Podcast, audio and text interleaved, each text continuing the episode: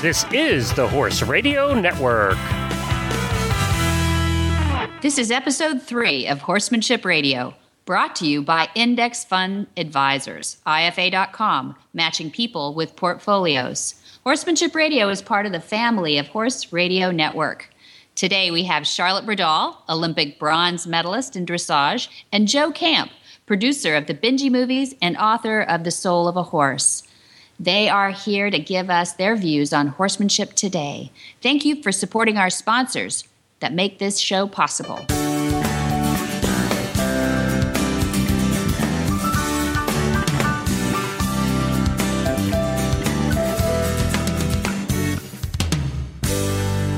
This is Debbie Laux, and you're listening to Horsemanship Radio. I have my producer, Glenn the Geek, here with me today.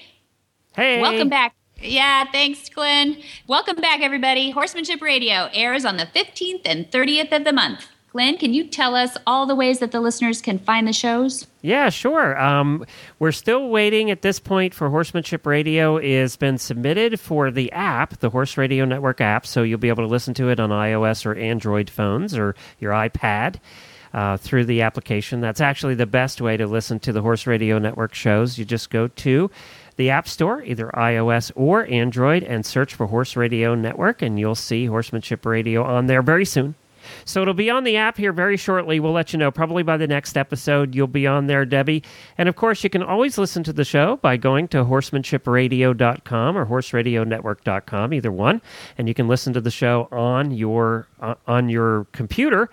And a lot of people use iTunes for things, and you just go to the podcast section of iTunes and search for Horsemanship Radio, and it is on there as well. You can subscribe there. So there's a lot of different ways to listen to our shows here on the Horse Great. Radio Network.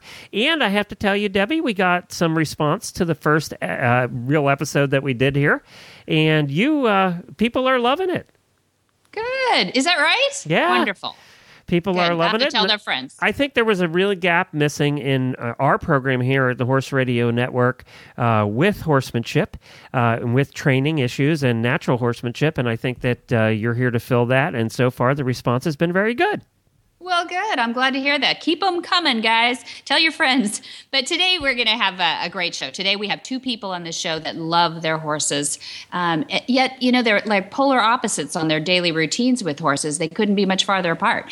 So, this is what makes horsemanship so interesting, Glenn. That's what I love about this show. Joe Camp is a lot like us. Um, you know he's one of those giddy up and go guys he he's on a quest to become a more responsible owner of, of his horses and wants us to be too because we love our horses so uh, we'll we'll hear more about charlotte Bredahl, but after this from our index fund advisors Hi, I'm Mark Hebner, president of Index Fund Advisors and proud owner of Monty Roberts Willing Partners graduate.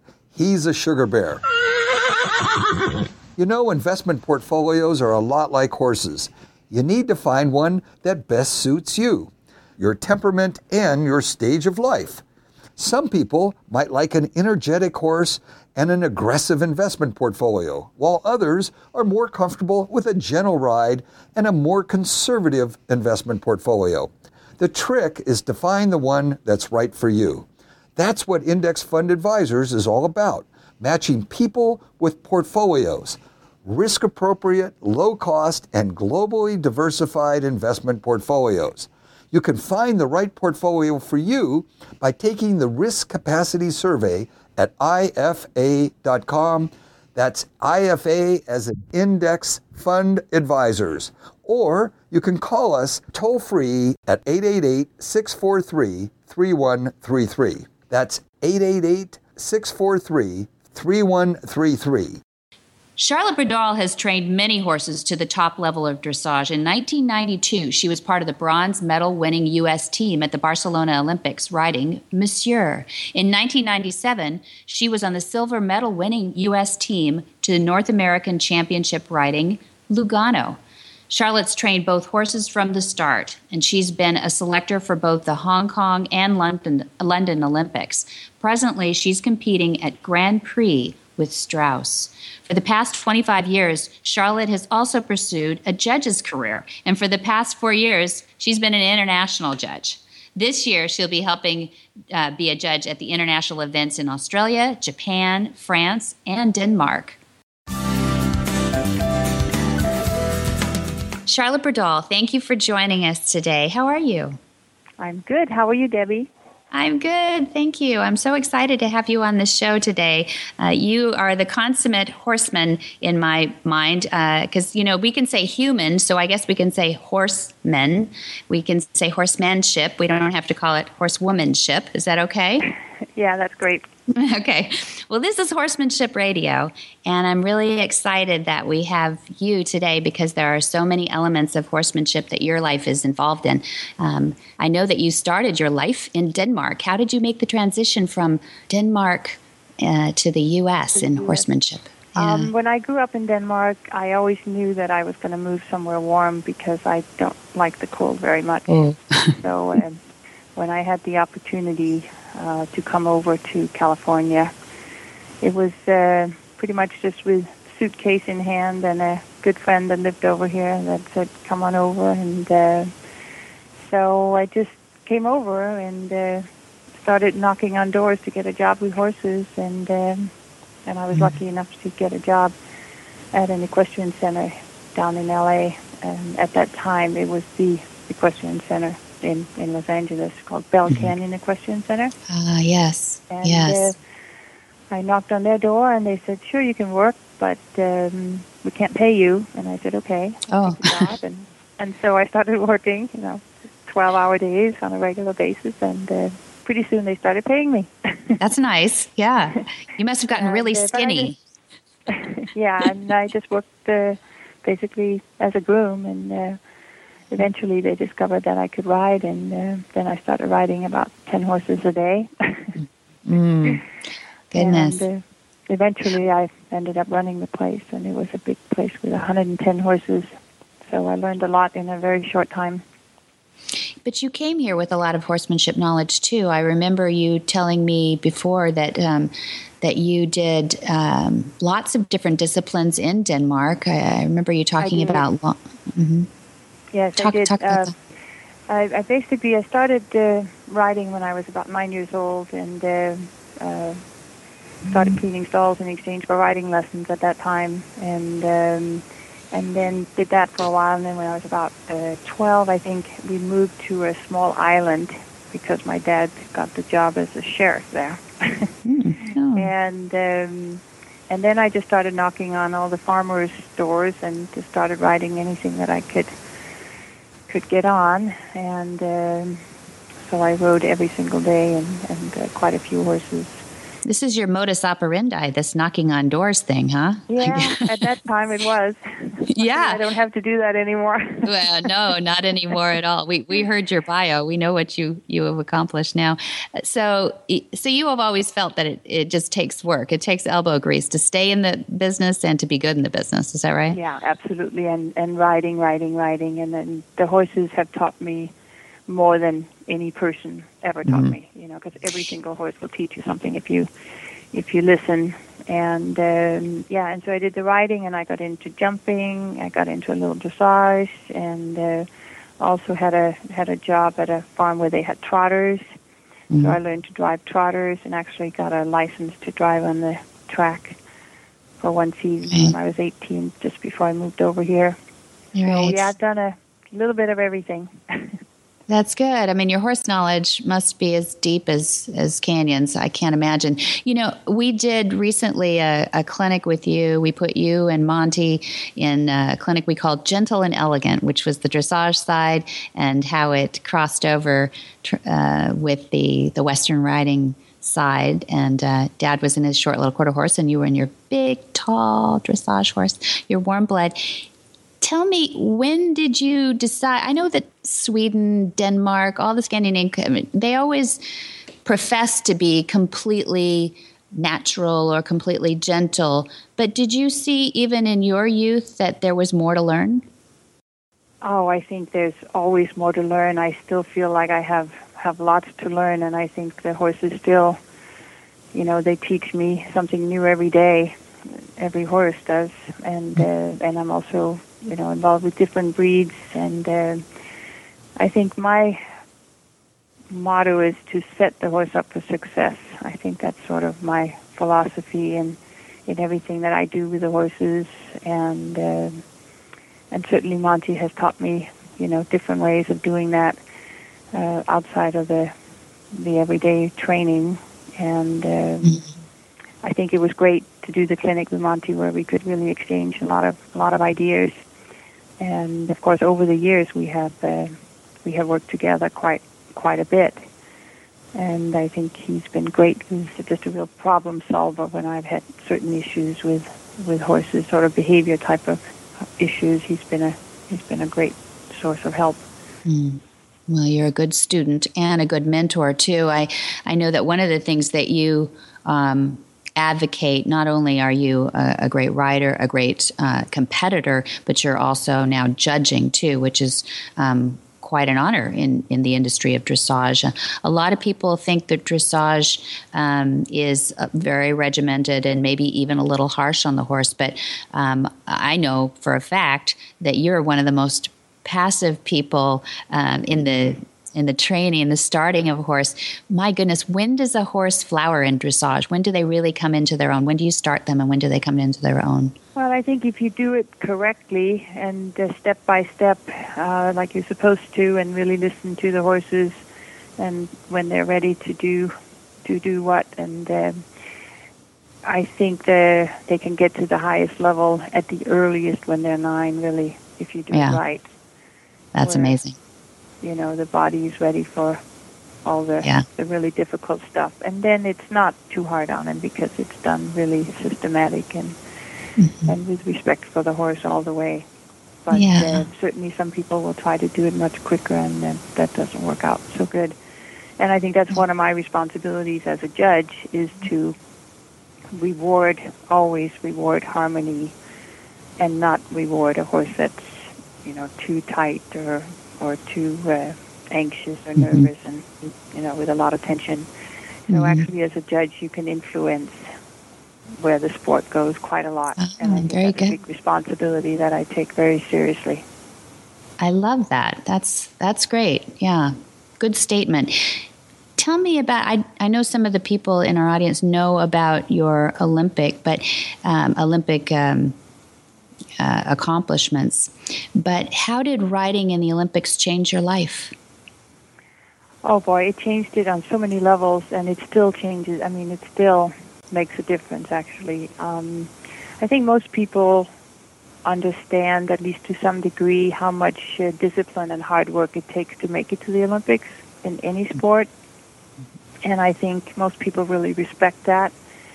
And uh, and it it tells people something about your character.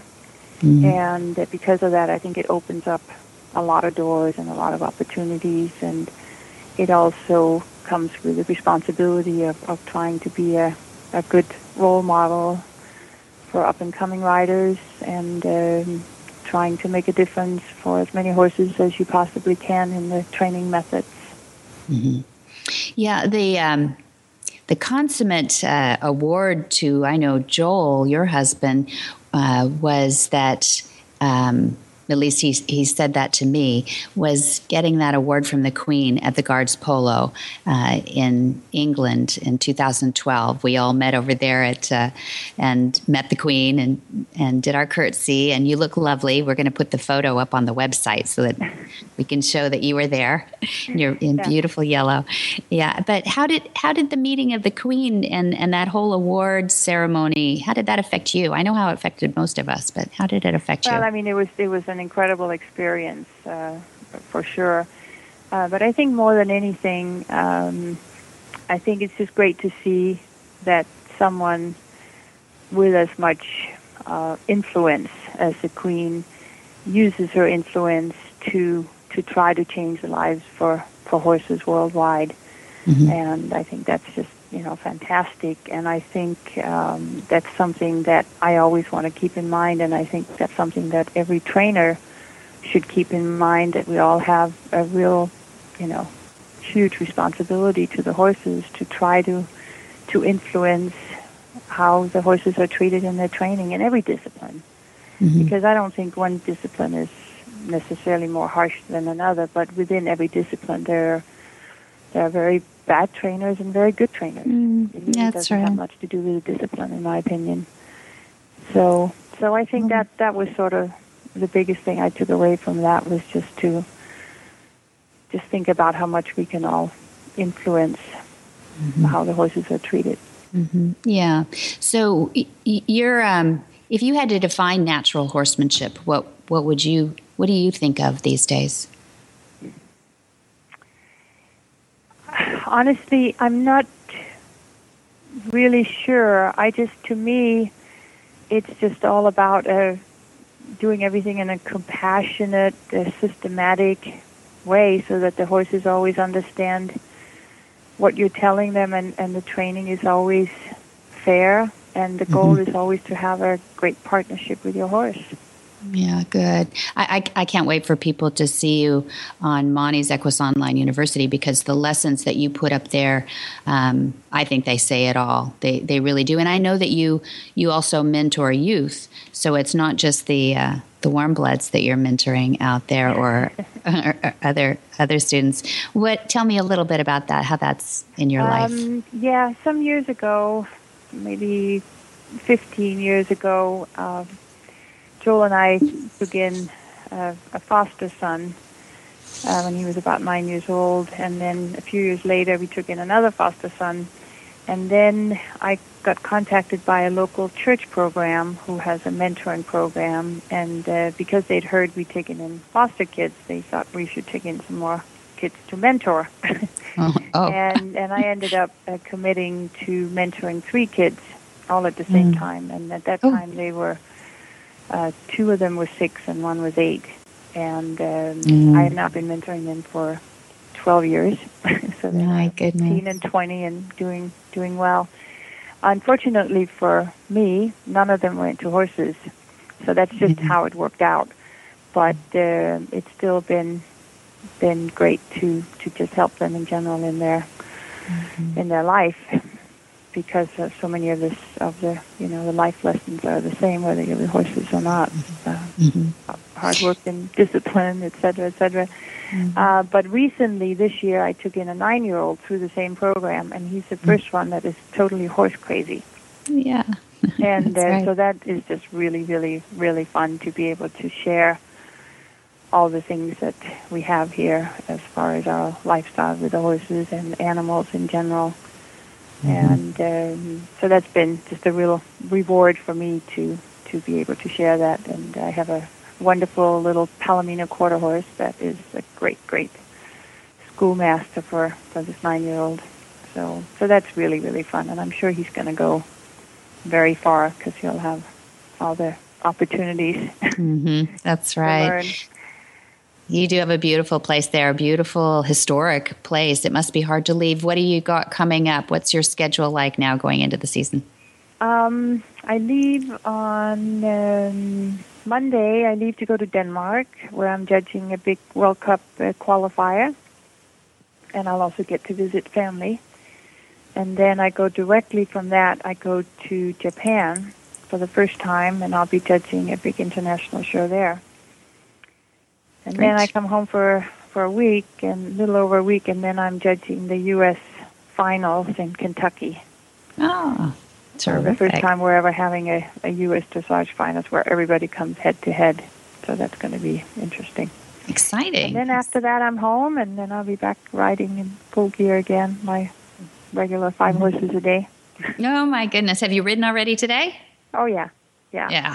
Yeah. All yeah, done. That's yeah, all Yeah. done. Good. Every well, thank you so much. Yeah, you do. I know you're just amazing. I want to have you back. I would love to talk to you more about um, how you stay in shape and how you uh, you cross train and do some of the things that you ask your horses to do as well to stay in shape. Uh, but for today, I really appreciate you coming and and honoring us with. Uh, such a storied career and uh, giving us a little more insight on your horsemanship. Okay. Thank you, Debbie. Thank you, Charlotte. Thank you. We'll get to our interview with Joe Camp after this thank you to our sponsor, Equus Online University. Hi, I'm Monty Roberts, and I know that I'm transforming the lives of horses globally. You can learn to do it too on my Equus Online University. There's a new lesson on there each week, all the way from join up to advanced. Watch world's champions give their lessons. Join at montyroberts.com. Go to my Equus Online University. You can transform your horse too. Joe Camp, film writer, producer, director, author, passionate speaker, and the man behind the canine superstar, Benji. He wrote the best selling book, The Soul of a Horse, in 2008. Camp has written, produced, and directed seven theatrical motion pictures, including all of the Benji movies, cumulatively grossing well over the equivalent of $600 million in today's dollars. He's one of the most successful independent filmmakers of all time. Welcome, Joe Camp. Welcome to the show, Joe. Hey, how you doing, Debbie? Good to see you, hear you actually. that's right. That's right. We're on the radio. This is exciting to have you on our horsemanship radio. So many people know you as uh, the author of The Soul of a Horse, and this is a real horse-oriented uh, audience that we have. But I know that um, from the bio that we introduced you with, people will now know that you are also um, a premier uh, director and producer of self-made films and and the Benji, the Benji, the little critter that changed the world. I think in animal movies. Yeah, it's pretty incredible to to be able to drop down on a street corner virtually anywhere in the free world and say one word and see eyes light up with this so much oh. love and affection. It mm. keeps me ever aware that it has been a worthwhile trip. Definitely a life a life changer for everybody. The Benji movies. Um, I'd like to just focus on the horses today, but if you bring out some of the things that overlap between carnivores and flight animals, feel free to kick in there with it because I know that most we, people we overlap with them. I, know that. Yeah. Oh, your family. Yeah, that's Which, true. Not always in the nicest way either. So. Oh well, you you do have quite a few critters there. How many critters do you have now in on your farm in Tennessee? Uh, we have eight horses, six chickens, five dogs, one cat, and two kids when they're not in college. That's right. And you and your wife Kathleen now have made the move from Southern California to Tennessee, Bell Buckle. Indeed. Yeah, happy? Happy campers too. It's good. It's really nice over here. I'm glad. I'm glad you've really settled in. Your life changed quite a bit when you, uh, Kathleen bought your first horses to fill up that uh, that barn that was just sitting there? Would you have a couple of stalls down there just calling to you? Yeah, they were outside stalls in California, and and actually it's your fault or you know Monty's fault for the whole thing because we we'd sit out there on the porch and look down at those stalls, and the sun would set over behind the ridge behind the stalls, and we'd be saying, you know, wouldn't it be nice if there were a couple of horses wandering around in those stalls down there, uh-huh. like a pretty postcard at sunset, and, and so after weeks and weeks of this, I guess you know she drugged me out of bed one morning. It was the morning of my birthday, and I did recognize that and say, "What's going on?" And she said, "Just get in the car." And so she drove me down the hill. We were in a little place called Valley Center in, in San Diego County. Drove me down the hill to this park, and we drove into the park, and there was this big horse trailer with three horses ready to go, saddled up, mm-hmm. tied to the to the trailer. And I said, "What? What? What? What?" She said, "You've been saying for some time, you know, in addition to stalls and horses, that you maybe we should take a trail ride sometime and and just get to know some horses." And today's the day. Happy birthday. Hmm. So we took this six-hour trail ride, and three weeks later, we owned three horses. and I can promise you that a couple of empty stalls and a, and a six-hour trail ride is not a good reason to to go out and buy three horses. But oh, when we were many... when we were visiting uh, Boot Barn to you know do the obligatory trip to get all the stuff that we were going to need when these horses came to us, Kathleen picked up a I think it was a California Trail uh, California Trader. Uh, yeah, that's it. Magazine newspaper thing. There was a big article on Monty in it and she read it to us over lunch. We went next door, uh, or close to next door from this boot barn, and the kids were sitting there eating uh, in and outs actually, and uh, do miss that about California.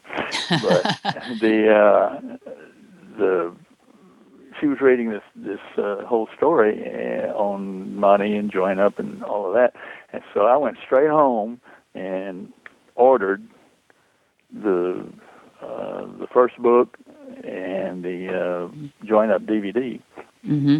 which came before Cash and the other two first two horses Wow. came, and so the first thing I did when we those first three horses came, I took Cash, who was my boy, and the cover boy on Soul of a Horse, and uh, took him down to the round pen that we had created and uh, uh, did a join up with him. Yeah. And when he, you know, I, I won't go into. I know somebody has on this show at one time or another. Or they can go to your website. uh, You know what, you know how Join Up actually operates. But I, I did this Join Up with him. There comes a time when you quit acting like a predator and start, you know, being submissive and turn your back and and you leave the choice to the horse, which this is all mm-hmm. way too psychologically complex for me at that time because we didn't know mm-hmm. zip about horses. and we had no horses and no clue.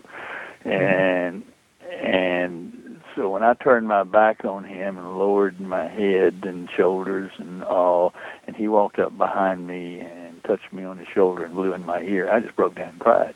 Aw. Yeah. And that's that moment caused by your family uh, is what is what sent us off in the directions that we went because I suddenly was no longer a horse owner. I'd been a horse owner for a day. Yeah. and now I'm you know you keep looking for words that everybody does you know what is it a partner of of friend uh, this or that and I think uh, in uh, uh, Hidalgo the first line of the movie is when he wakes up in the, the camp and the horse is down sipping water out of the pond or the lake thereby and he says come on little brother it's time to go Oh. and that struck me from the moment I saw that movie. He said, "That's what it is. It's the brother. It's a little the brother. little brother, and he's my little brother." And so that's that's the closest I've ever got to describing what it's been like. But I promised him on that day that I would give him the best life he could possibly have.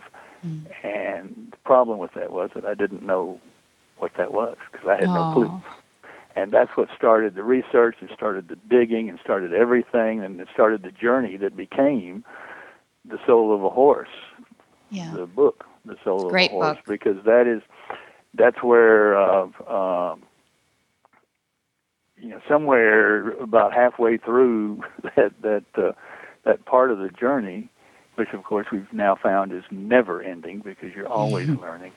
But but somewhere around the middle part about this, you know, we we're looking at each other saying, "Are we nuts?" I mean, there's mm-hmm. something grossly wrong here with what everybody's telling us, and what mm-hmm. seems to make sense from the research that we were doing, and so forth. And and we got to,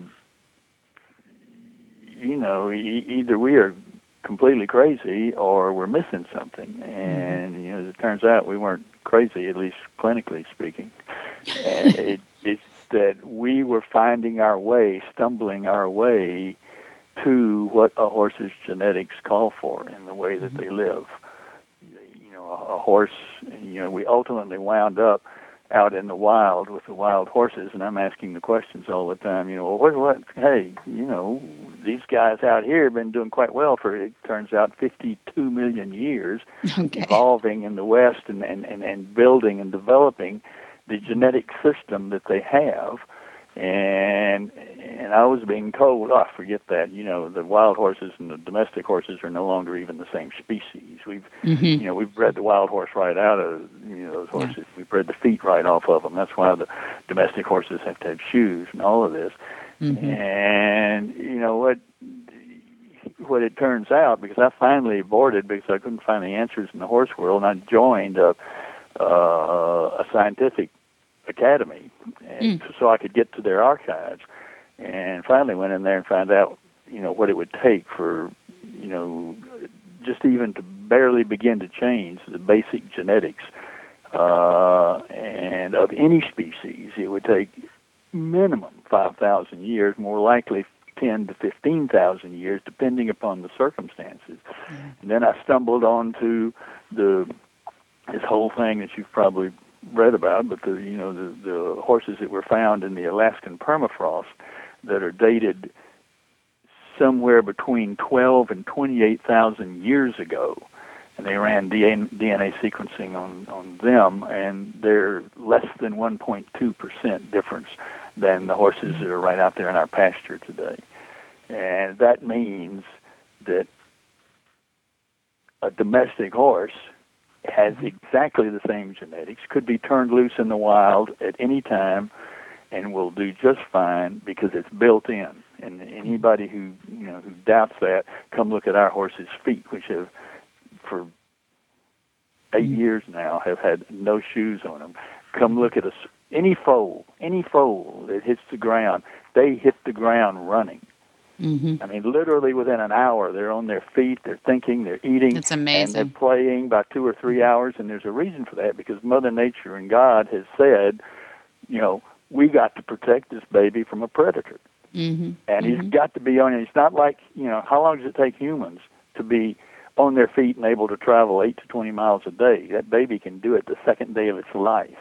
Yeah. And Not my kids. Yeah, my my kids didn't jump in there right away at all. no, it's, it's, and even dogs, you know, puppies and That's kitties right. and whatnot. You know, their their eyes are still closed for what you know two or three weeks, That's and right. and but no, in the in the case of this prey animal, that baby's got to be up, know what's going on, and and uh, ready to go. And then he's ready to go with the you know with the herd inside of four or five hours, and right. by the second day, literally could travel 20 miles with that herd if he needs to, yeah, and or, or if she needs to. In my case, recently. Yeah, that's right. Yes, but, you feel that. But so, so that so that that's what really you know began to bring it all together. That this is you know, and what it, what I've come down to is, is literally any question that I ask. Well, what about this and what about that?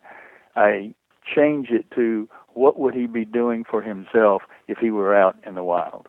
Yeah. And then I try to mimic it the best way we can. This is what and, makes your blog, Joe. Your blog is so interesting. I hope that people will jump on your website, uh, thesoulofahorse.com, and get on your blog because I love the fact that you come at this from the scientific uh, and and the and the average Joe. You're the average Joe in that you um, acquired horses later in life and just want to learn everything about them. You're the person we want to be to our horses in that we want to continue to learn more and and educate ourselves. I love what you have on your website about myth number one.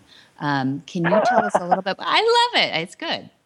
That is, that is. Well, I've got a whole list of them sitting right here in front of me. There's oh, about good. eight that I want to do, and I and I haven't gotten back to it. I keep. Kathleen says diversion is my middle name.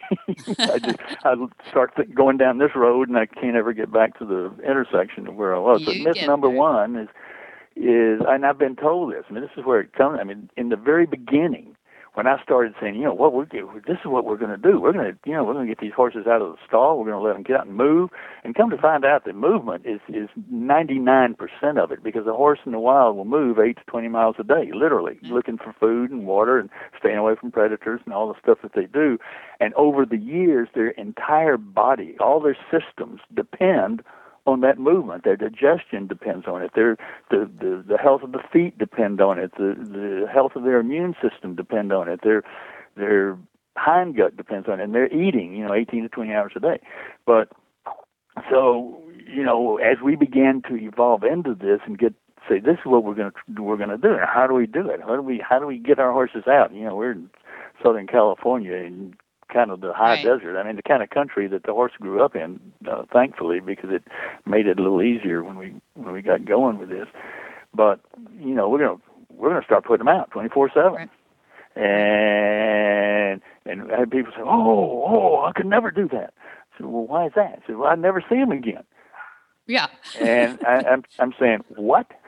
And she said, "No, I I could never do that because I I you know I couldn't catch them." I said, "Catch them? Catch him, Why would you want to catch him? And she said, "Well, how can I ride him if I can't catch him? And well, you know, I didn't really understand that because we grew up with ours at Liberty, Right.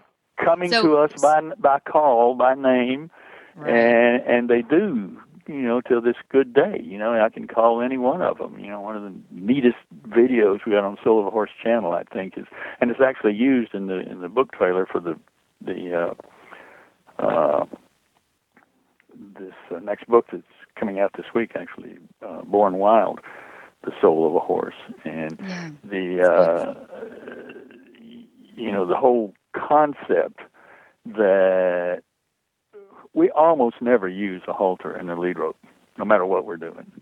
We just call them and say, "Come on, walk with me. I want to go over here." And they do, and we go here, we go there, and we do our thing. Call them down when it's time to come down and eat or whatever, and they come often running in a herd, which is a little scary when you see all that coming at you.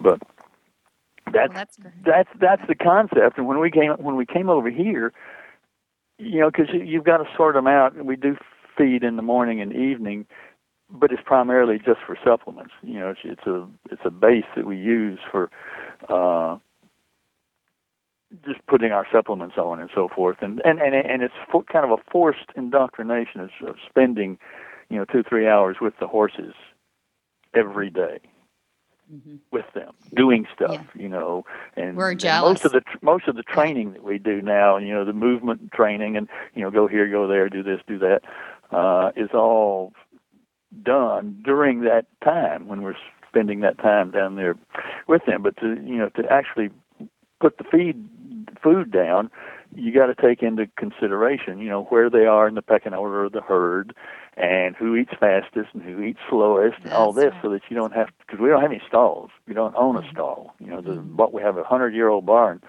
that had some ten by ten really Huge. gross dark no windows nothing Oh, stuff I see. somebody once to use for something but uh it uh you know so we we've got to figure out how to do it and then to Mm-hmm. pull out a halter and a lead rope say okay you're going to have to come over here and get behind this panel and you got to go over here and do this became just it was just kind of a pain in the rear actually and i'm lazy so you know i said i'm just going to teach them to walk with me and sure enough i did and, Mm-hmm. and they do Yeah, we call that we call that uh, ambitiously lazy though. You've got lots of things that you accomplish, but it's because you don't want to do it with tools. Is that who is that? Is that is that Benji in the background? Who No, that one actually is is Skilo. I stepped outside because the, groomer is here right now, actually, and uh, Okay. she's going to come inside in a minute, want to check. So I was going to. I stepped out here to try to write this check, and the dogs outside too, because the dogs, when anybody comes in, they just go crazy. But, Oh well, that's okay. They they want their spa day too. The groomers there, but um, right. well. But anyway, so that's myth number one: is that you That's that great. your horse would never, you know, would never come to you, and you would never be able to catch your horse if you start right. And that's that's my whole thing till this day. You know, seven eight years later, is you start with relationship first, and when you start with relationship first, by the horse's choice, not by you taking it. You've got to let the horse have the choice to say, I trust you to be my leader. And when that happens, everything changes. And and that's That- that's, that's the great. problem with most people who say their horses they would never see them again because the horse doesn't want to be there. The horse doesn't enjoy being there. And there's been some studies done. In fact, I sent you one one time and uh, about that subject and the fact that that you know 10 15 years later when somebody's been away from a horse and comes back and they had you know they they had begun right with the relationship first and the horse looked to them as a good and trusting person. The horse absolutely remembers that and they can pick up like it was yesterday right where mm-hmm. they were. And the same is true with somebody who's not nice to the horse. And and so my my my mantra my my number one tips these days are start with that relationship first. Give the horse the choice. You cannot take it from the horse. You've got to let the horse have the choice. And when the horse makes that choice, in whatever form you do it, you know, you, you can do it and join up, or I call join up without a, uh, a round pen. It's kind of like what Monty was doing out with uh, Cowboy in the wild. Uh, except, uh, as I said, I'm lazy, so we call no agenda time, where Kathleen and I just sit down in the paddock with a new horse, as we did with our new Mustangs with Saffron, and sat there for 35 days in the evenings, just frankly having a little glass of wine and talking about the day, and ignoring the horse completely until that horse decided. And 35 days later, she decided on her own that she wanted in and she flipped a switch and I've never you know I've I've seen it work in various forms with join up and this and that with all the horses but there's always increments involved you know. I've never seen anybody just completely flip a switch like this and she did and I mean she was all of a sudden all over me and I couldn't touch her one minute and the next minute I could do anything I wanted. Could rub her play with her ears pick up her feet anything it was just it's the most amazing thing I've ever seen. And like I said before, I'm lazy, so this is this is a good message mm-hmm. to me because I just ignore her for 35 days, and then she she does it on her own. Mm-hmm. But, and her baby is you know we did we Dr. Millard her baby you know and did his, very good his, his whole thing and she was in my lap the second day uh, and I had my finger in her mouth the first about four hours after she was born, and you know, so and she's she's great, but we have let her deal with all of her crazy training, you know, like tarps, using tarps. We just wadded one up, stuck it in the middle of the round pen, and it's a pass through. The round pen is set up so that horses use it as a way to get to the barn and whatnot. And baby and mouse is this way too, thanks to Monty. the mouse will drag that car, tarp all and they they get it and play with it together and pull on it. Ah. You know, it's like playing tug of war and whatnot. It's the funniest thing to watch, and so neither one of them will ever have any fears about tarps or anything. They just plastic and, bags and all that. Yeah, that is a phobia with horses. That's true. That's a great training, and I like how you said that you use the the round pen as a pass through, so that you can do a catch pen if you need to. If um, that's some smart thinking too. Was it designed that way, or is this your thinking? No, it was just the only place it could go because we're we're in the hills, so to speak, and we mm-hmm. you know our pastures are straight up and down almost, and mm-hmm. which is great for the horses because have you ever watched a horse come down a hill? Yeah, it's like, it's like a skier. You know, they, yeah. go this way and that way, and yeah. so they get about four times the movement coming down a hill than they ever would on the same piece of land flat. Uh-huh. And movement, movement, movement is what it's all about for us, and that's the way we put out the hay to keep them moving and and that sort of thing. And then, of course, with the pasture, we, the water pond is on one far end, and the best eating is on the other far end, about a half a mile away, and so it's you know just working. Do you still do you use that gator to feed? Uh, so that oh yeah, yeah. Do you? Yeah. Yeah, it's and it's still living too. That's that's boy. I, if I've ever had to say anything nice about a company, John Deere is it because it, oh, it that thing is still going and the service has been great on it, and we we do the same thing same thing here, just in lesser quantity. Mm-hmm. Uh, at least in the summertime, it's lesser quantity uh, that we did on that video, the Paddock Par- Paradise video that's on the Soul of a Horse channel on YouTube. Mm-hmm. Uh, we continue to put it out in little small piles as far away from the water as we can drive, mm-hmm. and it um, we do about a bale a day for eight horses in the summertime, and in wintertime it will crank up to about four bales a day, which mm-hmm. we're beginning to ease that way now. But yeah, we still still put it out little piles at a time because that keeps it keeps them moving. Moving, yeah. It, it keeps natural. that herd dynamic, you know, the musical hay piles going. Because That's right. It's always, hey, wait a minute. If you're over there, I want it because there's something yeah. better in it. Isn't and, that true? Isn't that true? And, it's, and you know, it's funny how some of them have, you know, learned that the easiest way to do this is to lure them into pushing, like Mariah does this all the time, pushing them up the hill.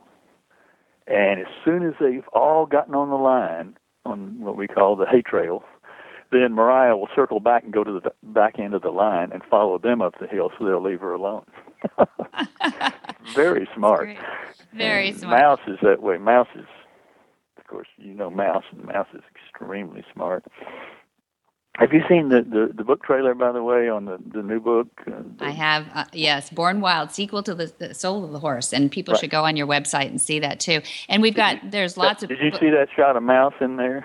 I did, I did. We'll have to have you on again too to tell the whole story of Mouse because that, for me, I know it was a chapter in your book, but it was, um, it was a great um, example, I think, of how people can. Um, I'd love to have you back for a tip too, Joe. I think it, you're a great example of how people can start from uh, a little bit of knowledge and and take a direction to help our horses and be with our horses. So, um, if if I can, I'd love to have you back. Are you Oh, available love again? to- I'd love to do it. I'd love to talk Great. to you anyway. It's, Oh, you're sweet. So I'm going to ask people to go to the soul of a horse, the soulofahorse.com and see all your information there and get uh, get on your blog, get some of your books and and uh, get to know uh, Born Wild now just coming out and get to know Joe and Kathleen and their family and their mission and their cause. And Joe, um, thank you for coming. Thank you for being with us.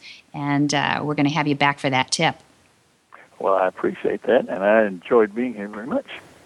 So, you know, I didn't realize we didn't get to talk to him too much about Benji, but we heard the dogs barking in the background. I didn't realize that the Benji films one had uh, that did that well. I, you know, I was kind of a, a kid, you know, almost when they Yeah. started coming out, and I also didn't ri- realize that Aunt Bee from uh, from Andy Griffith was in the first one. I didn't remember that. I didn't either. Is that right, Glenn? Yeah, she was in the first one. Yep. I'll have to watch it again. How fun. And B, what a great trivia. There, anybody over uh, under fifty just didn't get that reference, but uh, Good point. trust us, it's it's an old reference. yeah, it's wonderful though. It was a wonderful time. Wonderful time. Uh, here's a trivia too. Did you know that Ron Howard, when he was 13, did a a Lassie, actually a double Lassie episode with Monty Roberts? Really? Yeah. Speaking of Aunt Bee, right? Was Monty in a Lassie episode?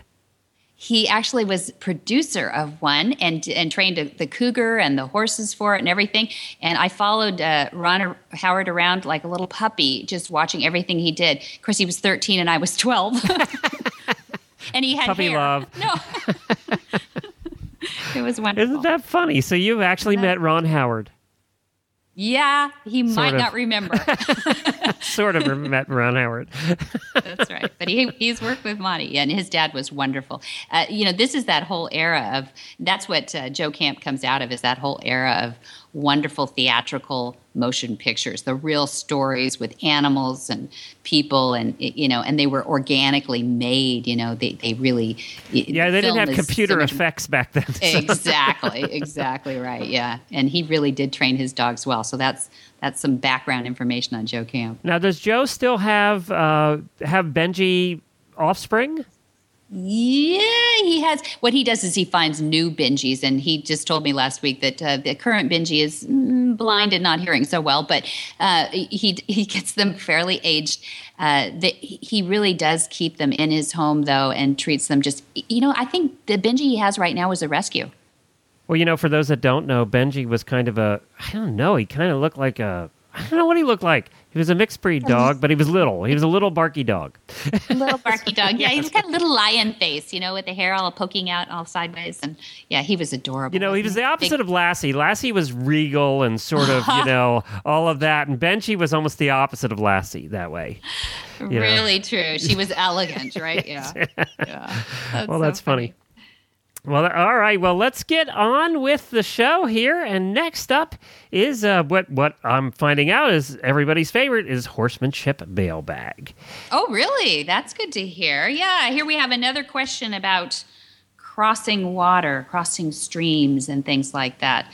So, um, this one came from this one came from our forum on the Equus Online University, and people were out. This, uh, oh, summer trail riding. And it says that uh, they had a great time this year. Hope you can help me with this problem. My horse doesn't refuse to cross the streams or water, but he sure can jump them. She has in all caps. How can I train him to walk? None of us have ever had that experience. I know. Surprise!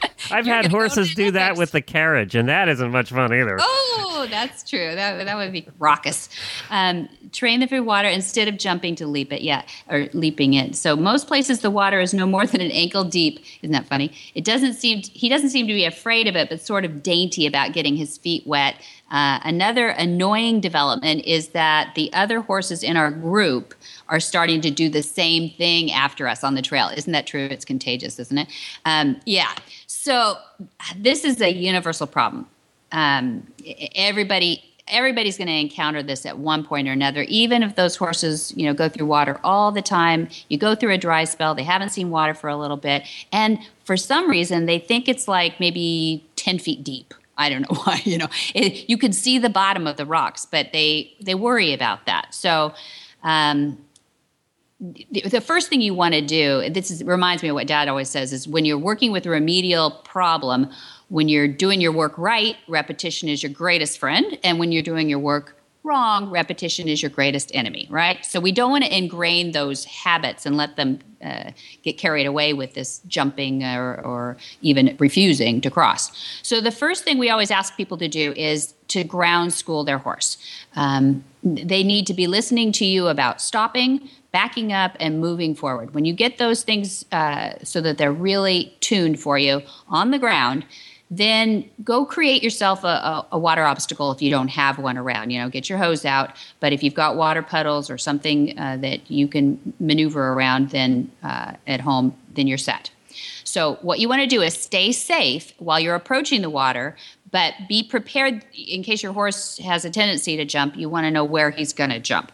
So you want to keep him in your eye at all times, but you don't want to be turned around looking at him either because that uh, we know in their vernacular means go away. So it's a good idea to walk your horse through the water a lot of times and then increase the size of the obstacle, then go back and forth through it too. Again, repeating a, a good um, issue and not repeating letting them get away with something all the time too. Um, it, it's also it's an interesting thing too if you try to take your horse and back him through uh, because that means he really has to be listening to you. So if you get really good at going forward see if you can back him through that obstacle as well.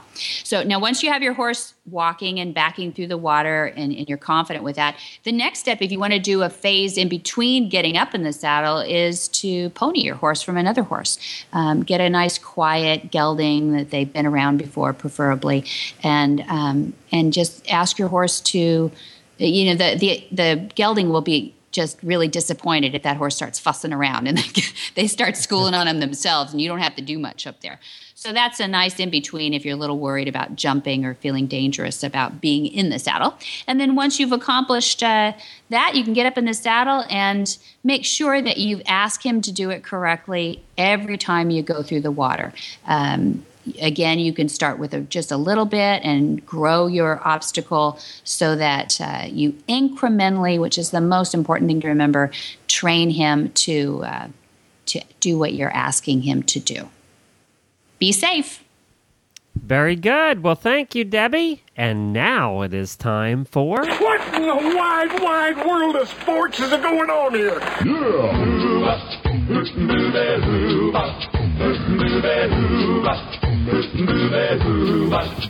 Where in the world is Monty Roberts? Monty is looking forward to meeting some new friends, two legged and four legged in Hartpury College, October 25. Crofton Manor, October 30. November 1, he'll be at the Grange in Okehampton, UK. November 30 through uh, December 1, now he takes a plane and he goes to Brazil. And he's going to be just outside of Sao Paulo. And also on the weekend of December 7 8, he's going to be doing a horse training workshop in Sao Paulo. Uh, all of these you can find on montyroberts.com on his calendar page. And uh, some special things that will take require probably that you want to pick up the phone is on January 25, 2014. Now we have a night of inspiration with Monty at uh, Flag is Up Farms. Monty and Pat put on a big shebang. We do join up and barbecues, and it's really fun. And January 26th, we're going to do a more in depth workshop called Life Lessons. We just added that, Glenn. It's it's a personal development workshop, and it's based on the life lessons from the original autobiography, The Man Who Listens to Horses. So the phone number to call is 805 688 6288. Put a one in front of it if you're international. That's 1 805 688 6288. So what do we do? Put uh, people who aren't broke yet in a round pen and uh, do join up? Is that what we trying to accomplish? Teenagers, yeah, Yeah. we take teenagers, we put little halters on them. Hey, if you can figure that one out, you're going to make millions. Forget horses. Yeah, that's right. That's right. They're next. yeah. Throw the horse thing out the window if you figure that one out. I tell you, this is this is a, such a fun. It's like a girlfriend's weekend, or you know, if you're training on your husband, bring him. You know, that's okay too. But life lessons. It is a lot of fun though. And what we did was we took we gleaned little messages that uh, Dad didn't even think of when he was re- writing the book, The Man Who Listens, because it's his autobiography. So he just you know purged uh, information on the paper. But when we went back and looked at it there's actually a little resonating lesson in each one. So i think people are going to have fun. It's our first. So people uh, will have to tell us whether it's fun. And that'll be at your beautiful farm there in California as well? it's a great escape anyway isn't it? Yes right in there in central california just outside of santa barbara county. It's beautiful and uh, we do the barbecue up on the evening icebreaker overlooking the 80 acres you know that hasn't changed since 1966 the really the zoning is so hard in santa barbara Yeah, right. get around You're not allowed to change anything. it's exactly right. It's practically as nature intended. Um, so it, it is beautiful. It's a beautiful location, and uh, I, you know, you add that it's wine country, and you have a, a wonderful. You're not too far from the ocean either, are you?